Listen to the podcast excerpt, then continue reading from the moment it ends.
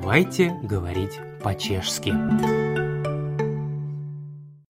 Здравствуйте, мои ненасытные языкознальцы и языколюбы. Мы с вами снова на уроке чешского языка, а это значит, что день удался. Между делом я вспомнила, что существует такая ситуация, которая может показаться очень знакомой тем, кто изучает иностранные языки.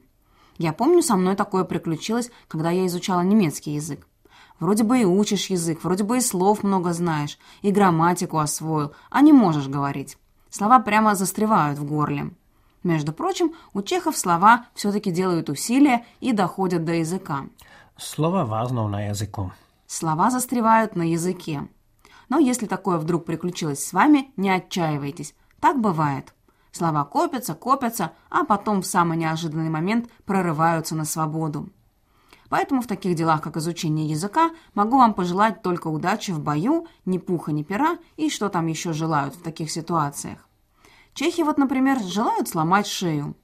Да-да, именно так они и говорят человеку, отправляющемуся, к примеру, сдавать экзамен. Злом вас. Сломай себе шею. Как вы считаете, это нормально? По-моему, это довольно жестоко.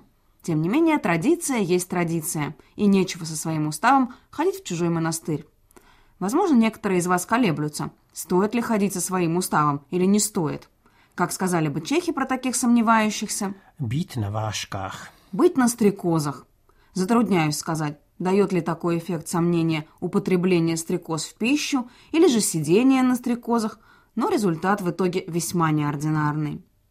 Но это хорошо еще, что употребление стрекоз не приводит к бешенству или к каким-то иным проявлениям. А то вот случается, что чехи ни с того ни с сего начинают ногами выписывать кренделя. Плесть ногама ваночку. Плести ногами рождественскую плюшку. Ну, вообще так говорят о человеке, который ходит пошатываясь. Ну, а если уж он ходит именно так, то наверняка у него есть на это причины. Я вот тут подумала, что порой слишком уж я о вас пекусь. А ведь в сущности это ваше личное дело, учить вам язык или нет. А то получается, что я вас держу за тепличные растения практически. Ну или, как сказала бы в таком случае местное население... Ховат ватичце. Держать в ватке. Поэтому отправляю я вас в свободное плавание аж до следующего занятия.